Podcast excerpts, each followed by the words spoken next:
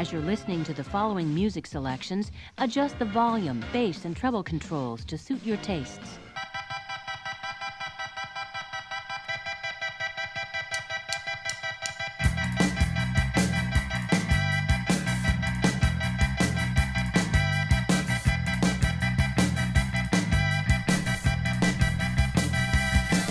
On today's episode of Android's Dungeon, friend of the show, back in action, Mark Hines in the studio. and JJB, oh, he's around for now. We're going to have a quick talk about Mega Civilization going on tilt and God knows what. Stay tuned, folks.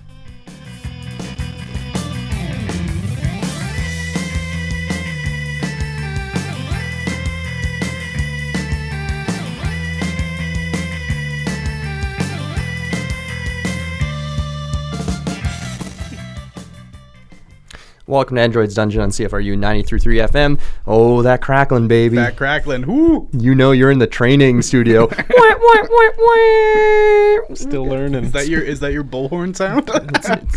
bullhorn? I, Something like that, right? something. Or, or the foghorn. I don't know.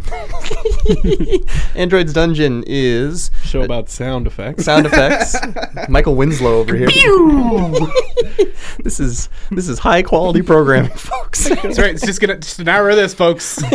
so you can bail now if you want. Please don't bail. I need you. Uh, Android's Dungeon is a show about books, movies, music, games. Uh, often whatever has happened to us just before we went into the studio.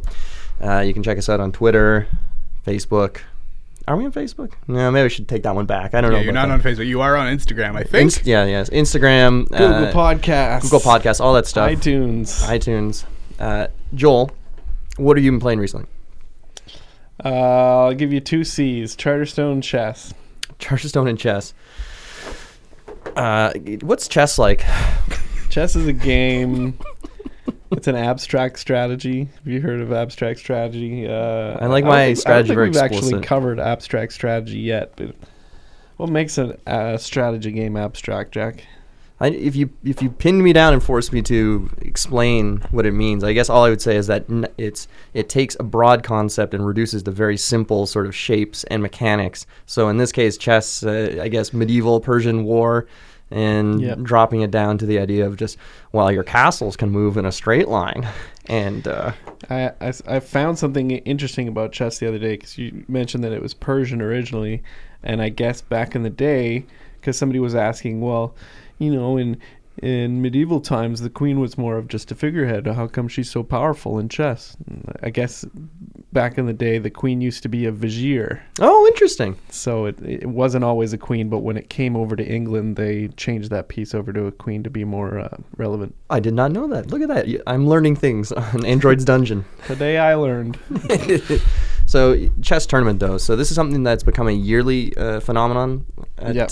at your place of work. I organize a tournament where I challenge everybody in the company to try to beat me at chess. And I am out in the first round every single year. At least you participate. But Mark. Mark- yeah, Joel doesn't give me a choice. yeah. Well, sometimes we need we need to fill the seats. I'll be honest. oh man, this is getting a little sad. Yeah. Who was your horse though? My horse, my horse was Ian, and he Ian's out, lost, yeah. What, was, what does that mean? Horse. Uh, if you were out in the first round, you got to like cheer, like sponsors uh, somebody that made it to the second round, and if they went on, there were apparently going to be prizes. Yep. Still prizes, still happening. Is it, is it going to be Yeah. another learn to play have chess myself book? a trophy built for myself. no, I've got real. Uh, I've got some good. I've got some good stuff. I got a budget this year. First year. How many Dairy Queen coupons did you get? oh, that's nice. That's a good idea. I just got Free mine in the mail. So, uh, all right. So, but the chess tournament's been going pretty well. It's about done, isn't it? Or Yeah, finals will be next week or uh, maybe the Monday after. So, were there any interesting sort of developments in it, or was it fairly uh, by the book as far well, as chess yeah, goes? Yeah, it was a little disappointing that it's it's business as usual as far as the finalists go. Mhm. Right now, the the three people remaining in the tournament because the one semifinal isn't over is uh, the same three people that have appeared in the final in the last three years. Yeah. But we did have some interesting upsets kind of leading up to that. Some players that new to the company, one young guy, I think he was probably 19 or 20, one of the co-ops made it pretty far. hmm But yeah, chess is one of those games where um, uh, you can't get lucky. I'd say, or if you get lucky, it only takes you so far. You know. Yeah. So at the end of the day, I think it's uh, we're still waiting for that new person to get hired. I think we had a uh, a co-op in the first year who was undefeated and then got fired halfway through the tournament, and he was really good. Joel, were you respon- Were you responsible for his uh, termination? No comment.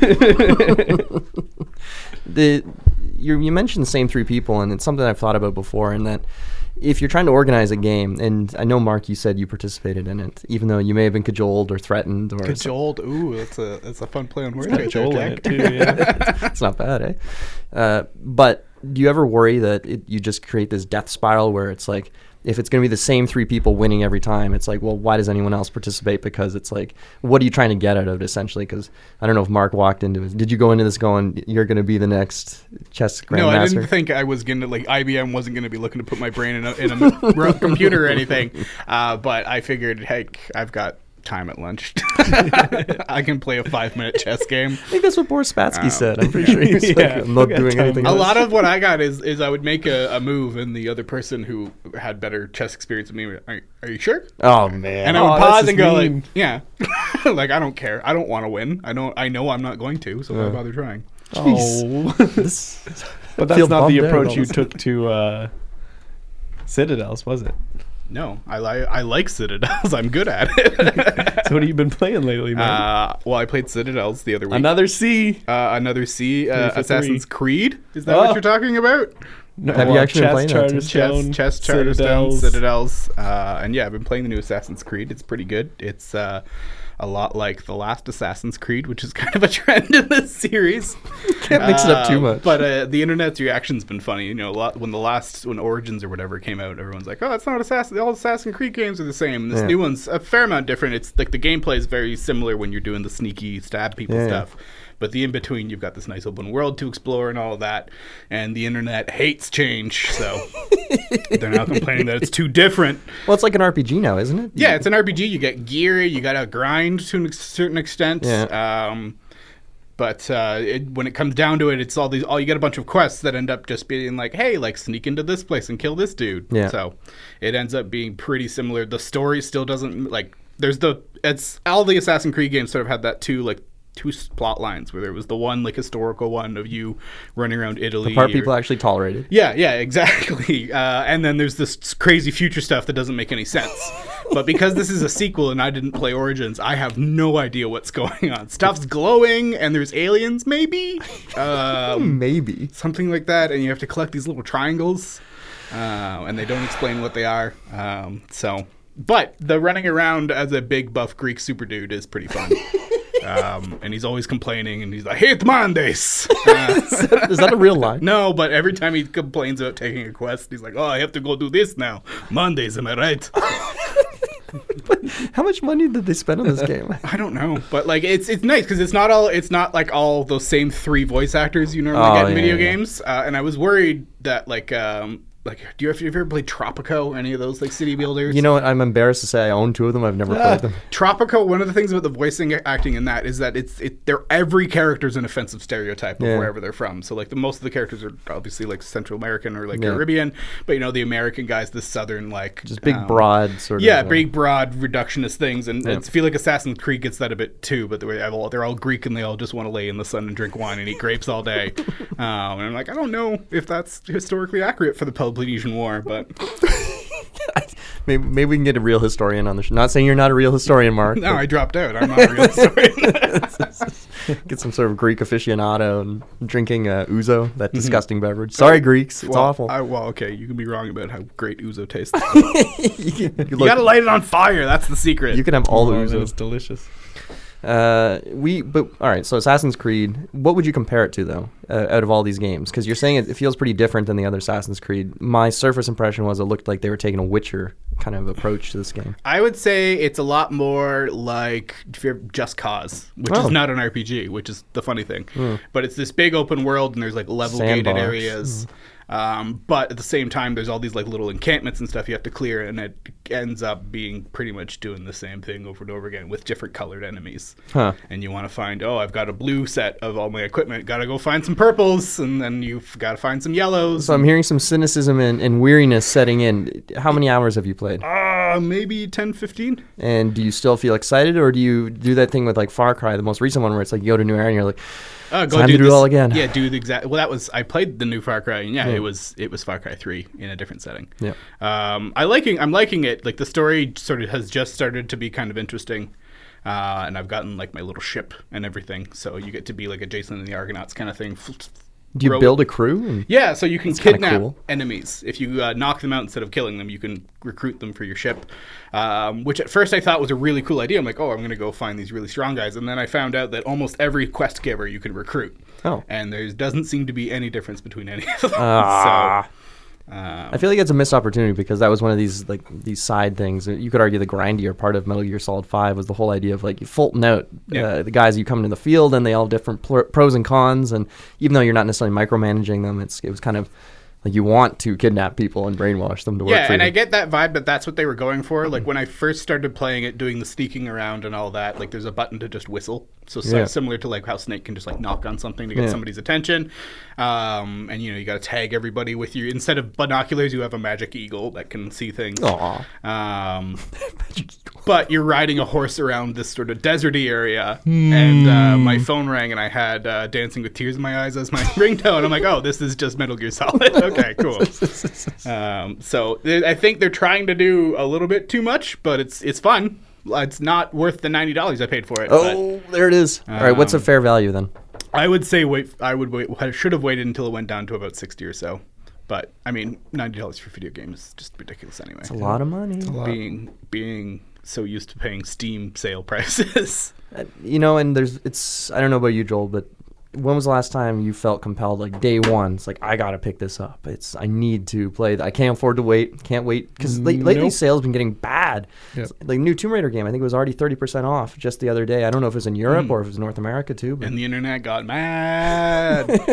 I uh, I read a some At a discount? Yeah, they well they if you ordered it after it released or you bought it after it You're released, it was basically thirty being five percent punished, off. Um, but if you pre-ordered it, you got like the more. pre-order bonuses. But like the one review I read was you know it's a fun It's game. just a tax but- on fools. Like that's Yeah. what they they got what they wanted. Like, why are you complaining that other people are getting discounts? Mhm.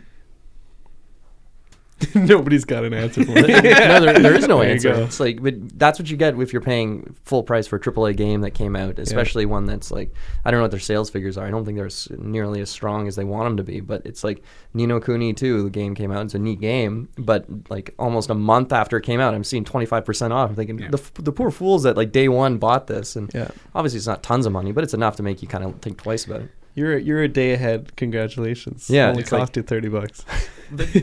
And it's like uh, taking us back to board games too. Is that I've noticed a couple times where in the states it's more egregious, but some of these Kickstarter games come out and you you're the one paying up front for these things to get the game going. But Some it'll- store overstocks and well, and not even necessarily overstocks. Even though um, when Scythe came out, there was some controversy that the game was. I don't think it hit major retails yet, but or retail environments, but it was already you could buy it on over not overstock. Um, one of these other type of games is like GameSurplus.com or whatever, and they were already discounting by like 30, 40 percent. And Sigmar, or is that how you pronounce his name? I can't remember. Is it Sigmar? Jamey? sounds about right. anyway, the guy who owns uh, uh, Stonemaier Games was in the comments and he was like fighting with this store and the these other people saying, "I don't know how they're doing this. They shouldn't be doing this. It devalues the entire product." But it, I don't understand how it works. That uh, I guess they're just selling at at, at cost or like maybe, Maybe, just yeah, shaving a couple they just- pennies.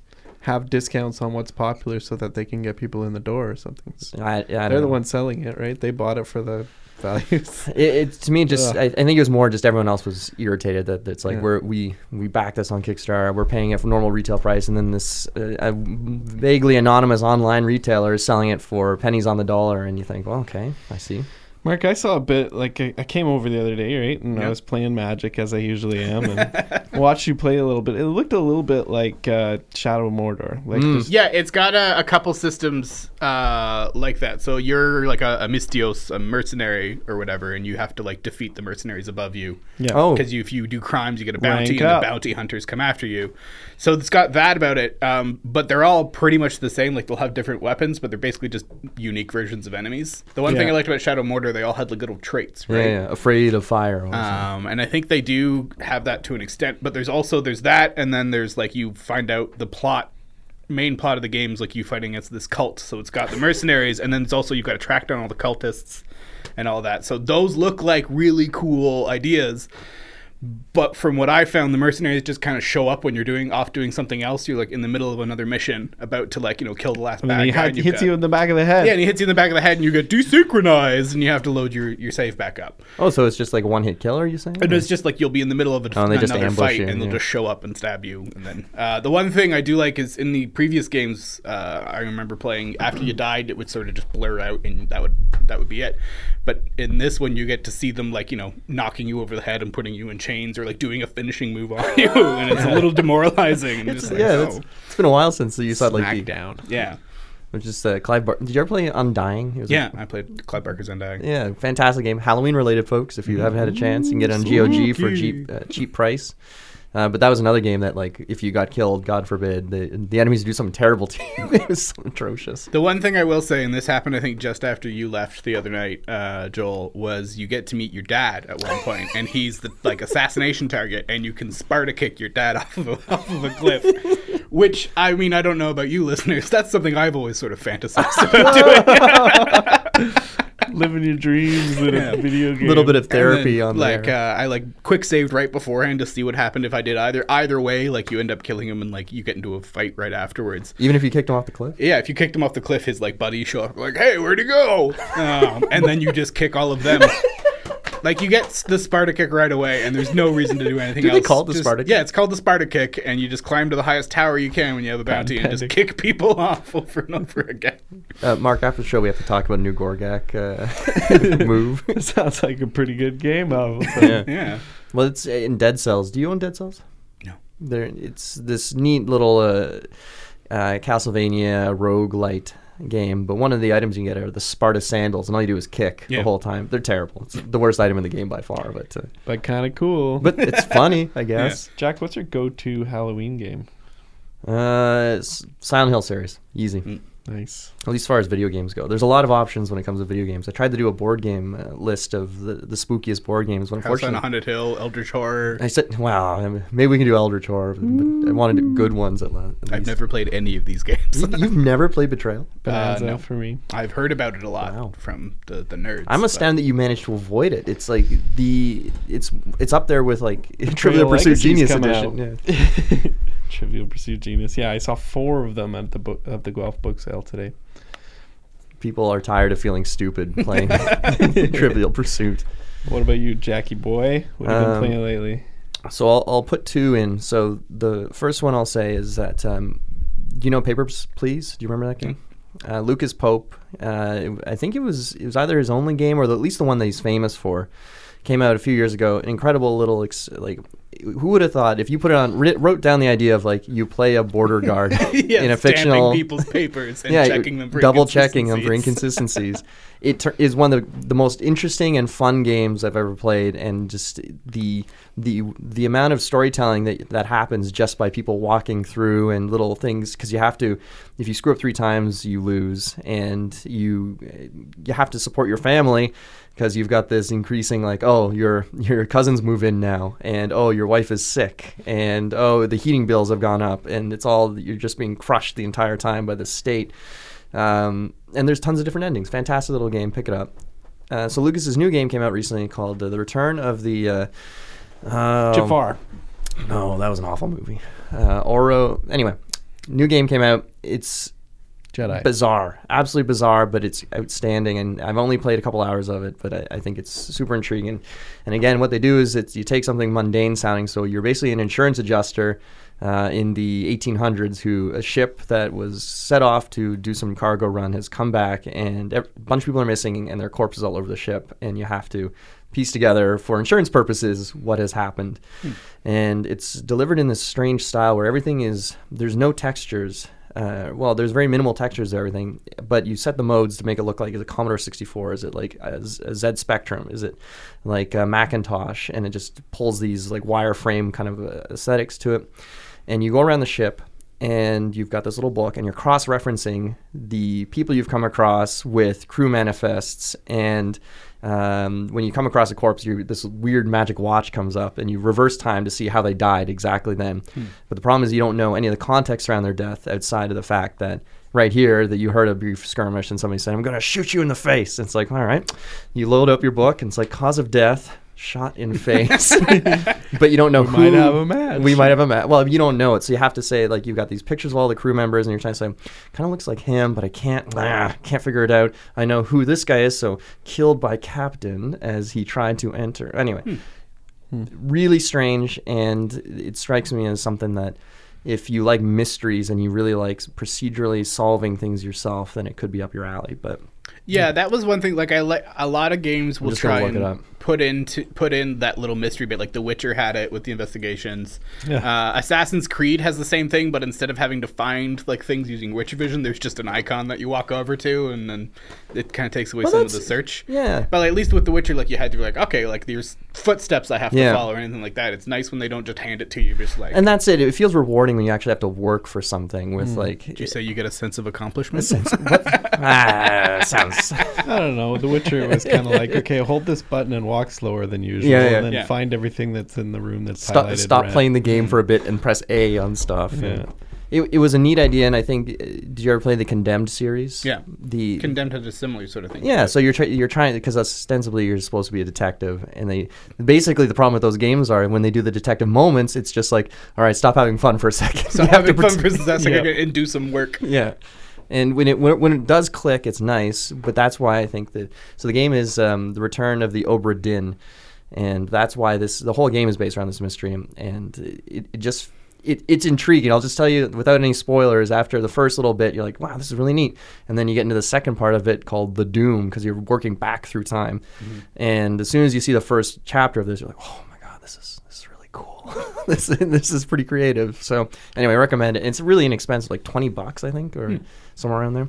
See, there, there, Steam Nice. prices. Steam prices, and you you, never, you spend twenty bucks and you hate it. Yeah. Yeah, you're not totally angry. Android Dungeon approved? Would you say? So so far, I've only put in two hours, so I can't Okay. say too much. And then the other one I want to talk about with regard to uh, board gaming, which is our meat and potatoes, is it's a Kickstarter game, folks. Showed up.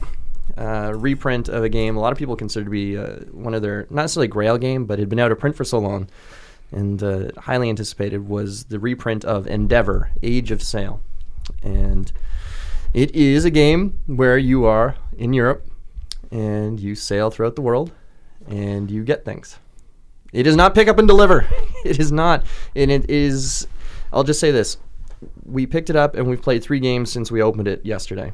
Wow. Uh, and it's, to, and the fact that Kayla was asking to play it um, was astounding to me. It so is- what's the runtime? the runtime could be an hour if you when as soon as you know what you're doing, it goes super quickly. But the bottom line is you all take on uh, basically an anonymous European nation. And you've got these lovely boards in front of you, and uh, they're even indented, kind of like uh, how Scythe does it. Not as not as nice as Scythe, I'll say that much, but they they're like that. And you have all these different tracks, and each one corresponds to something else. But uh, you're basically going around and you're putting discs onto these buildings you've got on your player board, which correspond to sort of like worker placement actions. And then when you do that, you get to put a disc somewhere else on the board. And as you grab things, you add them to yours and you make yourself more powerful and gives you more options to do things. Without going too far into the details, it plays so quickly and so seamlessly that I, it really is a treat, and I'm really, really impressed with this reproduction. That so you have the base game, and then there's this whole second part of it that they've added with these gorgeous components that we haven't touched yet because it's like you want to learn how to do the base game before you jump into all that expansion Kickstarter nonsense. But super impressed with it so far, and um, it, I think a lot of people would really enjoy this if they sat down and tried it. So you're satisfied with your purchase? I am extremely satisfied with What nation purchase. have you played so far? No idea. they're all anonymous. You just take Oh, on. okay. It doesn't matter colors, Is red and blue. color? Okay, yeah. And uh, what's neat is that uh, it, they it's and it's unusual for games because I think a lot of them now are kind of dancing around this stuff. Is that you have the option to um, from the get go is you have these each place you have as soon as it's opened up is then you've shipped enough goods to it you can start landing there and building things. But Europe is considered open by default. But Europe also has these extra cards you can take, and they are the slavery cards. And the game kind of l- looks at this and addre- even addresses in the manual because it's become a lot of people are very sensitive to the sort of explanations on like why have you included this stuff or is this tacky or are you just tossing it in here to shock or you, is this callous?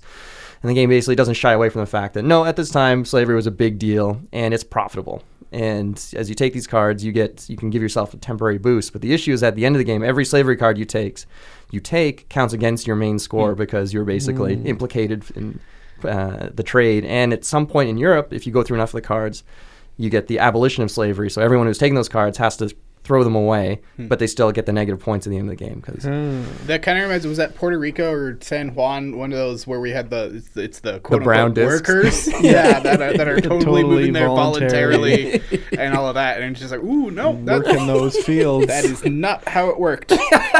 so it does kind of bring up the question of some of these games. The I find the Europeans are more they're I don't think they're trying to hide things necessarily, but they're they're not just they don't want to stamp it and explain and, Yeah. and really kind of hammer it home. But there's definitely games like Puerto Rico I think is fairly infamous for this as far as like it's like a legendary Like Euro. dark brown Yeah. worker pieces. It's like, yep. Now, is that just an unfortunate choice, or was somebody thinking that uh, that was what they wanted to do? But anyway, Your description of the uh, slaves before we go on sounds just like taking out a loan and unfair. it you know, be it, fair? and it's it's it's thematically very similar in that you can do it and get a temporary boost, but it's going to come back to haunt you at the end of the game. Mm, so, yeah. and I guess you could argue it's thematically appropriate in that yeah, you can get a giant leg up on mm. other but, nations. but you own human beings. you own you are owning and selling human beings. So congratulations, which again is bad. Android's Dungeon against owning and selling human we beings. finally come to that conclusion Yeah. in 2018. I'm gonna go out and on a limb here. This may be an unpopular opinion, but we should not own other people.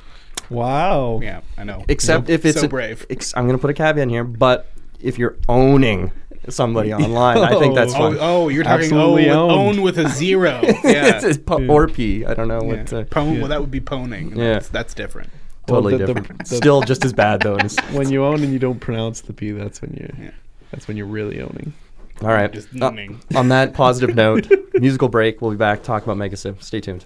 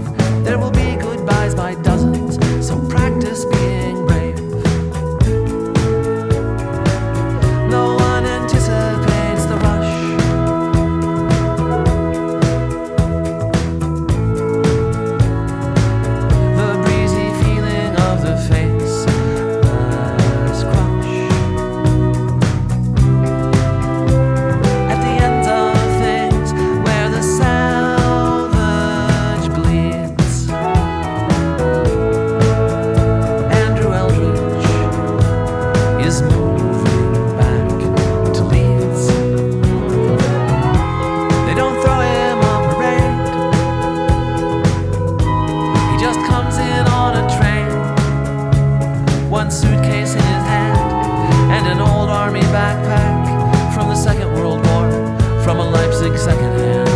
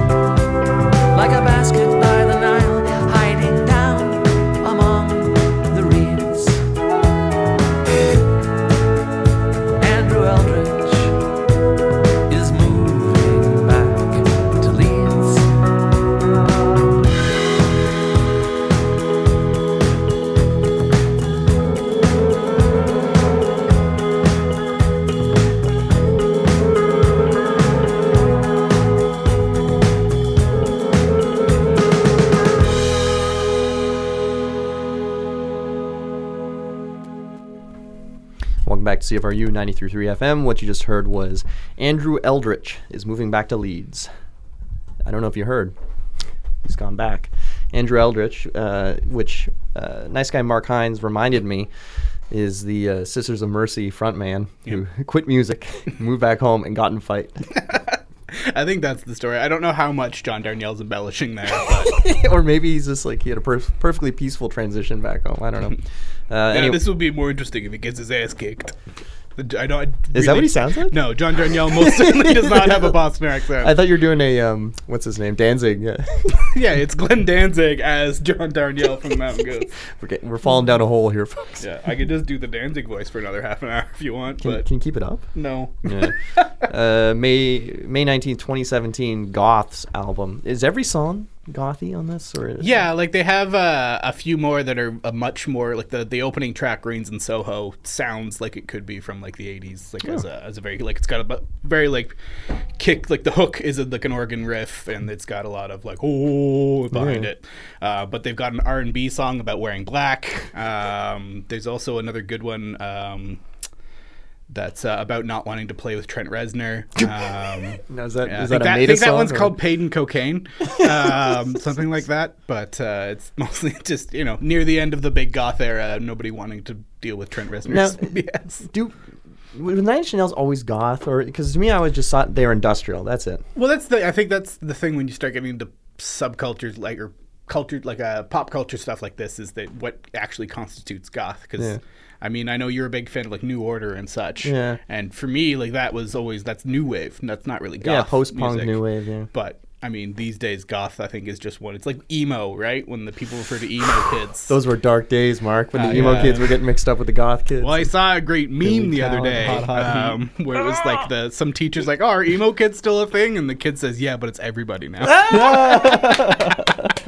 That's They good. That's really good. yeah, and I was like, "Oh, I'm gonna slam that like button, That's That sounds a good one. Yeah. and maybe even share it." I'm just looking at Andrew Eldritch, uh, hunched over in a leather jacket, no shirt on underneath, folks. He doesn't look that much different than Glenn Danzig did at that point. They both look a little strung out. And I think both of them now live with their moms. So Uh, Hard times. I'm not sure who's made more money though, Sisters of Mercy or uh, what band was uh, Glenn in? he was in the Misfits, and he was in Misfits, Sawain uh, or Sam Hain, if you're not as cool as me, uh, and then Danzig. Bloody Irish. Get out of here. Solway. Remember uh, uh, when we were in Korea, there was this um, lovely Irish lass named Ruth, and she was uh, she would get saucy when it came to uh, Sam Hain or Sam Solway. She was like, "Oh, why do people mispronounce it?" It's like, because nobody speaks Gaelic or Yeah. Celtic or whatever the hell it is. A Is it Gaelic? saucy think Irish that's girl. Gaelic, yeah. I wouldn't Yeah. believe it. Yeah, right. Doesn't sound right. One Uh, those uh, Korean uh, job postings where it was like Irish need not apply due to uh, tendencies to party. oh, was that what it was? I thought it was because their accent Or was impenetrable. nature. Yeah. Wow. To be fair, I think uh, Canadians had a reputation for that too. Canadians and Australians, and Yeah. the Australians Every were the crazy Canadian ones. I've known that's taught in Korea is just a degenerate party animal. So- Wow. I mean, Well, yeah. when in Rome, I guess. yeah. Speaking of Rome, Speaking of segues, What? tilt. Tilt. Joel, what does it mean to tilt? Um, I think this came up because the other day because uh, magic is very frustrating. Yes, we it hate it. No, uh, I, yeah, you know, you're trying to like do a legitimate, uh, you know, make like control g- uh, deck with some reasonable cards, and then I mean, trying to play the game you just get strategy. aggro stomped, and then you move on. You go on tilt, then you you get out your mono red deck. but yeah, I got I got two I got two official definitions of tilt here for you. So the first one is the uh, classic, um, just tilt in general, or f- full tilt even, and derives from the old English world word tilt or tilt, meaning to totter unsteadily. It isn't surprising that tilting was the early name for jousting, as the sport involves two knights on horseback charging at each other, trying to unsteady each other off of a Quick horse. interruption. In the paper last week, I read about a fellow in the States who was killed in a jousting accident. professional jousting's a thing. There's Yeah. a guy at our office that was telling me about how he his jousting insurance premiums went up. Oh no! I feel like that's a, a bit. I'm just waiting for the, the punchline. yeah, I know. I was standing there like, and, and what's the deal with jousting insurance? Am I right? Geico. Where do you go to get that? Uh, I, we I googled it. It's only apparently only available in uh, this one insurance company from the UK, but they provide worldwide insurance for right? jousters. Yeah, yeah. Because they want to keep it going. yeah. I don't know if that's the greatest scam in the world or one of the worst. But they Well- probably just got like little rubber. They're, they're not. Well, this guy was each killed other with, like I think they like had a full on like it's got the metal tip and everything. Yeah, so like- you're not trying to kill the other guy, but it's still It's still a horse draw like f- You're- running at yeah. full tilt. Did you guys watch? Did you guys watch A Knight's Tale? Yeah. Where the other guy has like a he's put like a sugar fist on the end of his thing, but it's a blade on the inside. Oh no. Mm. And he stabs Heath Ledger. Spoilers. Ah! Is is Heath okay? uh, yeah, he, he he comes out on top. Yeah, I think that's the end of Act Two, and Act Three is his revenge. No. Yeah, He turns into the Joker and blows up a hospital. Didn't Canterbury Tales left that one out of mine at least. Rest and rape. Oh, jeez. but uh, tilt has evolved. Uh, I guess it first evolved into a poker term. It was mainly mainly found in poker for a state of mental or emotional confusion or frustration, which a player adopts uh, a less than optimal strategy. So basically, something's happened to you, and usually it's uh, based off of luck or somebody doing something stupid and getting away with it. Like say Doing some something stupid and getting away with it. yeah, like say for example, somebody who's not good at poker joins a, a professional table, Yeah. and Just uh, doesn't know what he has, Yeah. throws down cards, says I don't have anything, and, oh, you've got a full house, Yeah. and, and Oh, do I? Some, and then the pros just go on tilt, which just basically means that they start to let their emotions. Uh, make their decisions Lose for their them. cool. and that's obviously evolved into gaming into in a big way where Have those heated gaming moments. yeah. No one has ever gotten emotional in a game. Certainly not me. Well, I think here's the thing: is that it's not about getting emotional in a game because we've all lost our cool, and you've all seen people lose their cool. But it's when somebody loses their cool and does something crazy in response to losing Yeah. cool, then you're on tilt. It's that's what I think we need to. The term is Yeah, and one of the major definitions of being on tilt is taking a personal attack. So, say somebody's done something to you, instead of starting to play the, continuing to play the game in the way that's best for you, Yeah. all of a sudden you say, "I'm going to get you back and bring you down with me," or Yeah. something. You know? Uh, I'm gonna pick on Joel for the rest of the game. yeah, Yeah, yeah, yeah. exactly. And I, again, I, we've mentioned this before on the show, but I thought I found it to be an interesting sort of um, metagame narrative around somebody is that if, i like, if I'm playing with Mark, and I think uh, Mark is a very vindictive, mean person. It's true. If I if I go after nice guy Mark, and One of those ironic names. yeah, he's he's not Mark. That's just- so if I go after him, I know he'll go crazy. Like he'll go on tilt if I slight him in any way. So it's almost like you're you being a bully right away, and it's it's people know not to mess with you in a game because you know you will go on tilt and destroy them. So it's I wouldn't say it's a fun method of defense or playing with somebody, but it is a I would consider it viable in the worst sense possible of a strategy of being known as if you slight me, I'll do everything in my power to tank your game, and Yeah. you will not survive. But I suppose the less uh, taking personality out of it, the less um, spiteful version of being on tilt is something that I think happened to you, Mark, in the last game we played of Mega Civ, which was uh, Segway.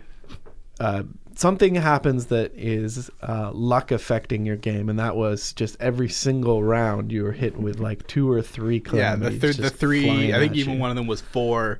Um, and it was my it was my very first game, and so I wasn't in the best place to begin with. And by I had figured out what I was doing, and I had a plan.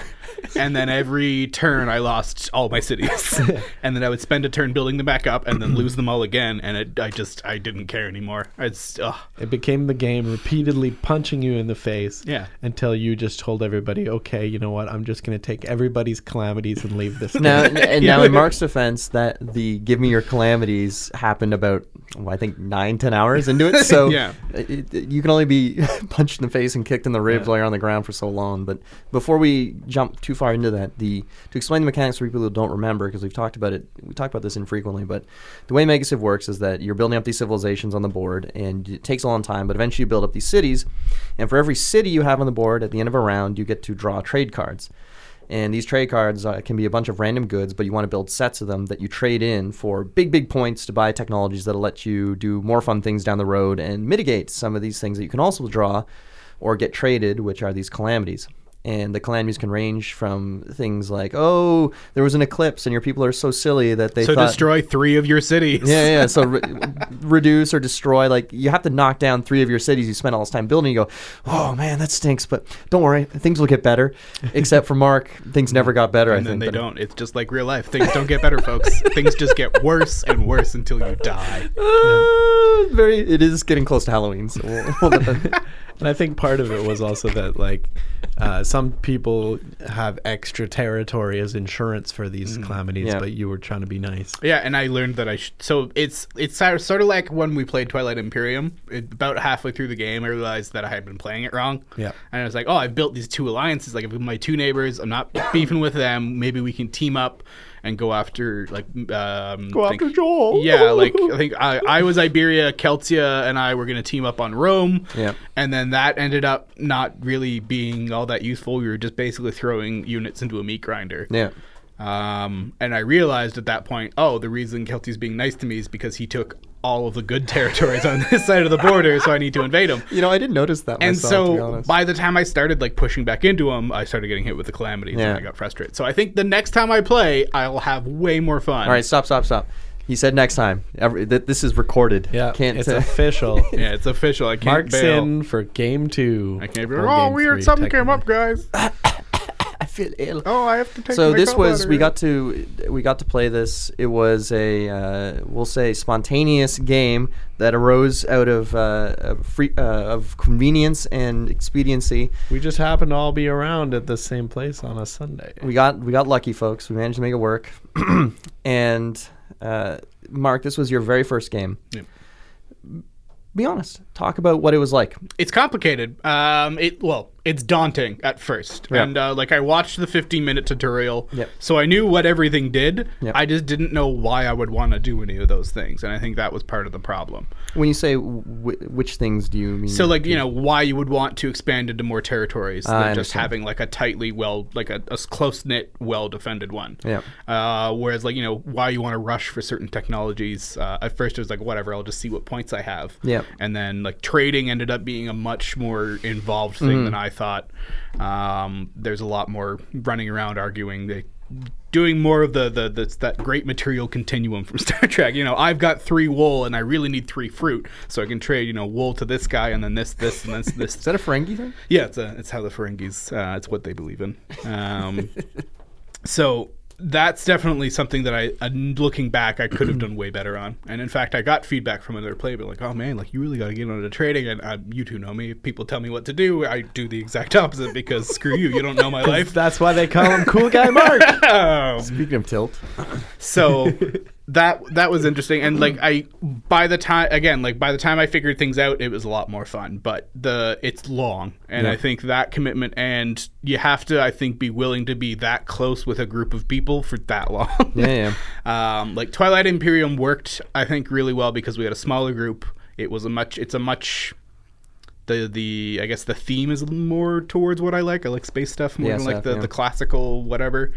Um, and I gone into it being like, oh yeah, I've played Civilization before. This will Yeah. be fine. It's it's it's it's a similar idea, but it's very it's a completely different game. Yeah.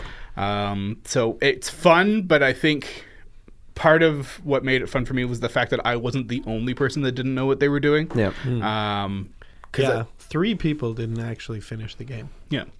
So I think that's not bad. Uh, I think it's just I I maybe had over overestimated my enthusiasm for it. Um, Twelve hours is a long time. And I was I was talking about this with Joel a little bit after. Is that part of me th- was thinking that is it worth splitting it up? But I think the main mistake, and that I would, if I could go back and redo it, was to change the AST back to the normal side because we started an expert because I thought, did we do expert the first time? Mm, don't remember actually, But I don't think anything was different. So maybe. So if we did, uh, maybe in my mind I was thinking we did the ex- expert the first time, and we had seven people, I think, and I found it we we flew by faster than by. before. So I thought nine people, um, we can do the expert, and even though some people are still new, I think we can still get through this. It'll be okay. But it ended up taking way longer than I expected, and I don't know what necessarily slowed it down. Was it just pure player count, or, or what? I But- think the fact that you had three smokers in the group probably because that was that was always the thing. We would be halfway through a turn and someone would be like, "Oh, can we go for a cigarette?" Yeah. And it's like as I was still a smoker then, it's like, "No, guys, no, let's I- like." It's, and- I want this crap Yeah, to be yeah. over. no, no, and that's fine because I think I feel like that's part of the reason why is it better to split it up possibly Mm-hmm. into two days. But my issue is that it could be very difficult to get people back the Yeah. second day. It's kind of like, oh no, I let the prey go after they were in my net. I'm So- not doing so well. I'm just not going to show up the next day. So I, th- I think normal AST until everyone's really comfortable with the game, and also like it was a neat environment, but I felt bad because it was that bench was so tight, and it was just like, ah, it, you need a lot of space to move around, and Yeah. I think it was just very a lot tighter than I was expecting it to be. It'd be cool if we could get something going on at uh, GriffCon. hmm And uh, if you're listening to this and you're really curious and you want to give Mega Civ a try, just let us know. Yeah, that's the best way to do Guelph it. Board Gamers or Twitter or Instagram or whatever. Just send us a message and we'll see if we can squeeze you into a January, February game. So the other part here too is that if you notice Joel's being a little quiet here is because uh, Joel was basically the manager of the game for this experience because we had an extra person and we could have theoretically just opened up the board and done the 10 player version excuse me but would have I think been a little daunting because we're using an, an entirely second part of the board to mix it up and uh, and we ended up needing like three tables just to we fit the it- whole game on. Yeah, exactly. So, and it, in thinking about it again, is that Joel's dedication was the main reason why things went as quickly as they did, which is uh, hilarious considering it took 14 hours from start to finish.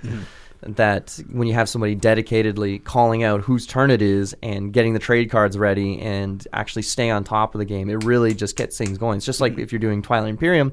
How long did it take when we played that last game? Eight hours Yeah.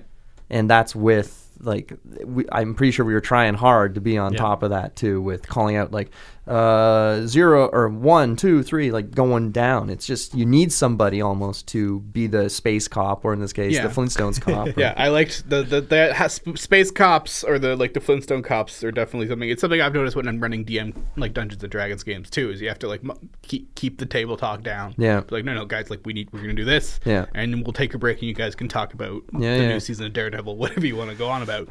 but I think that was one of the things that I ran into is I would just not know where we were in the turn, and like Yeah. Joel would you know name somebody off and be like I haven't gotten a turn. yeah, yeah. Yeah. Um. It- It's definitely, especially because, sorry to cut you off there, is that when you have a lot of the game that you can do simultaneously, where it's like you have the board split up over all of uh, Europe, and it can be like, so what the Celts are doing is not going to affect what Egypt is doing over here, so you guys can do your things. It's only when it's whatever Egypt is doing is going to affect whatever Africa is doing or Carthage, and then you start to get into this sort of, and then who's got warfare? Okay, who's higher on the AST or the census? What anyway? So We also had just like a big cluster of combat in the top. the middle, combat was which ridiculous. would never end. So you always had to wait for one guy to finish before the next, which slowed us down. insane amount of fighting. Which uh, do you think that was because just there of going tilt possibly, where somebody took something from someone and they're like, no, I need to get this back at all costs. Yeah, I think a couple people uh, played well and took more territory than they needed, but Mm. that ended up other, other people being squeezed, especially Curtis and uh, and uh, I think um, uh, Chris to a lesser extent got squeezed so much that they had to push back, and then that just continued, right? Because Yeah. nobody feels uh, like, oh, you want you want some territory from, oh, that's fine. Yeah. nobody's gonna just give it up, right? It's kind of you, either you draw your lines at the start and you keep them, kind of like you and Tyler did, Yeah. or um, yeah, or else you're gonna be fighting them over them the whole game. Well, it's, it's just kind of like what happened to Mark and John, where it's the again. I wish I had seen it, or else I would have said something. Was that with John scooping up all these juicy spots and then being like, "Let's be friends, Mark. We no need to fight anymore." Yeah, okay, sure, man. Yeah, And I wish maybe if I could take one thing back. I think at the beginning I kind of said, okay, these are your moves, and we're going to start. We're going to go through and everybody do it. Yeah. And I got everybody to follow along. And I think if I could go back to that moment, I would probably say, here's a quick strategy outline. Here's what you need. Yeah. Six city spots and maybe three good wild spots. Yeah. Uh, here, I'll show you how to do it because it wouldn't take long, right? Just Yeah, yeah. Get your cities up and look, you're established. Look at your map right now and see where that's going to happen for you Yeah, because yeah. I think everybody had that opportunity to see their map and figure out where they wanted to be, but everybody kind of just got jumped right into it, right? Part of it for me is where, like, because I picked Iberia and they've got all those city spots along the coast. Mm-hmm. But if you put cities in all of them, you can't expand anywhere except for going into, it's into, and that's into and, I, and that was something that I think we we sort of touched on this, or. Maybe we could have been a little firmer on. Is that it is so difficult if you and I did it to myself even once or twice. Was that when you build a city, you can't move your soldiers through there or Mm-hmm. your people until you get some technologies, but you can essentially wall yourself off by accident, and yeah, then you're stuck. What I Uh-oh. did right at the start, Yeah. and then I couldn't go anywhere. It, that's a very painful part of the game that I think is need. You, you learn stuff how to teach a game too every time you do something like that. But No. that's one of the things, like for from like a, an outsider perspective, playing it for the first time, you, it was hard to come back from those early mistakes. So that's It is, yeah, and that's that's your first 10 15 minutes of a of a 14-hour game where you're making those decisions. and but so- I and again, it's like the way the game. That's supposedly that's the way it should work, and that is if you screw up, ah, that stinks. Not not great, but you can come back because everyone else should be getting hit with calamities unless they are trading like crazy and having the best luck in the world. And that's what killed me at the end was when Stefan, who ended up winning the game. Somehow avoided these non-tradable calamities and being stuck with people trading him calamities that should have reduced. And it's it killed me. What happened to you last time we played too? Same same fact or same civilization. Exact same. How did you avoid getting all these like non-tradables and getting stuck with people just giving you crap? It was astounding to me. Absolutely. there were yeah, there were times where I just went away with no trading just to yeah, yeah. It's like, well, no whammies. I'm going to be up on nine again next time. yeah, getting 18 to Yeah. uh, play around with. It just it's wild to me. So, but Mark, I'm glad you stuck with it. I'm glad you played it, and uh, I'm disappointed that things didn't work out as nicely for you because I thought you were flying there at the start for a bit. Oh, I was, and until I we drew our borders, and I realized that that was like because I think the problem was with like Keltia and I's borders, we left one city Yeah. that we would let Rome come to, so we could like basically bait them in and then push in, and then Keltia took that city, and I was just like, well, I can, I guess, start a war against them, Yeah. or like maybe I'll fight Jack, but I don't have. Like I can't get enough people in one place in order to ferry them over in order to do I was gonna say. I was expecting an invasion as soon as that happens. Like, oh, geez, here we go. Um, So, yeah, again, like I think the next time I play, I am nobody's friend. well, that's the way to do it. You want it, thing is, you don't want to go full tilt because it's extremely expensive to be throwing soldiers at buildings and reducing them just to get a spot, and ju- only to lose it again from a calamity. Yeah. Uh, the next spot. You have to be very careful with your fights. Well, I thought Jack's Jack, your story was very similar. I feel like as far as territorially as far as strategy goes, you did everything right. No. You had all of you know Africa and like a good decent chunk to the east Yeah. to get enough farmland. You got agriculture. You were ready to go. And then it was two calamities every Eh, single like turn. clockwork. Two, two, two, two, and you were just getting pounded. And I don't know if those got traded to you or what, but Well, there's I think maybe something else too. As people get better with the game as it speeds up, I'd be more generous with maybe trade times because there were a couple times when it was like the very last last ditch trade was like. Yep, there we go. That's that's a calamity right yeah, there. they just throw it at you as your But I, I made some sets and I did okay. But and I, ultimately, I think I was happy with my final score. I think they were we were all within spitting distance, uh, like the top three people of each other, more or less. Um, but again, it's it's a learning experience, and hopefully you play again, Mark. yeah, I'd like to play again. And hopefully I Joel plays give- this time. Yeah, if I can give one strategy advice to the people, everybody that played that might be listening to this, is if you th- if you're not sure whether or not you should build that extra city, don't do it. Keep the people. Yeah. Build the city next time, Yeah. and it'll be so much safer. I'm on the fence. My my piece of advice I'd say is that if you have to do anything, buy up those those cheap blue cards that mitigate those calamities Yep. because it's way better to avoid reducing uh, all three cities and uh, all that stuff. Like, that was another your thing. things. I didn't take enough time to like look at technologies and see how It's they, daunting though. Yeah. It's it's very difficult to look at and like even just staring at all the cards in front of you. It's, I What am still I doing? I still after two games, I think probably I know a little over half of them. yeah, well, and the red cards are basically alien to me. I, I don't know. Very few people take law. those. What does law do? I Who cares? I, I don't know. Um, all right, so not much time left. Now that we have Mark on the show, uh, let's do a D and D update Oh, okay. because Mark is our our our daunting, daunting, dauntless. Uh, I will say dauntless. Uh, Devastatingly handsome. handsome. eh, de- thank you. Uh, Devastatingly- handsome and devastatingly handsome. D-D-D-D-D-D-D. Dungeons Uh, and Dragons master. yeah. Uh, you guys are doing pretty good. We are doing Storm King's Thunder, which is one of the pre-mates from Wizards of the Coast. Um, looking at the meta, or I guess meta, the, the, the conversations on like in the, the internet communities, it's one of the better ones. It's one of the easier ones to run, apparently as well. Uh, it's very open, basically, which is good because your party, as a DM, you know, mat- matter how much you prepare, your party's gonna be like, I don't know, let's go burn down a house Yeah, or yeah. something like that. Especially with this party. Um, but you've met the big bad guy, um, the evil dragon Iymrith, uh, and you've sort of got on to we're I guess just past the halfway point of the adventure, maybe even the the two thirds point, Uh-huh. where we start getting into like the nitty gritty. You'll actually be accomplishing something every session now, which is good because that was one Sense bit of accomplishment. you basically when you you you go to that temple like you go to a temple with a like an npc and they, they give you a quest to collect these items Yeah. and that i felt like if you didn't have the airship like would have been such like you get you get this airship from a friendly dragon Yeah. to help you fly around the world and collect all these items and if you hadn't had that like everything would have been like oh you spend three days on the Did, road did you add that yourself? no the airship's in there Okay. um, and then the evil dragon destroyed it Yeah. that's just a, a dice roll, which I feel like is a little gamey. Um, it's basically when she shows up, you roll a dice, you roll one d20 to see if she notices the airship, and then you roll another one to see if she destroys it. Okay. And like so, basically, they just basically have to roll two 11s.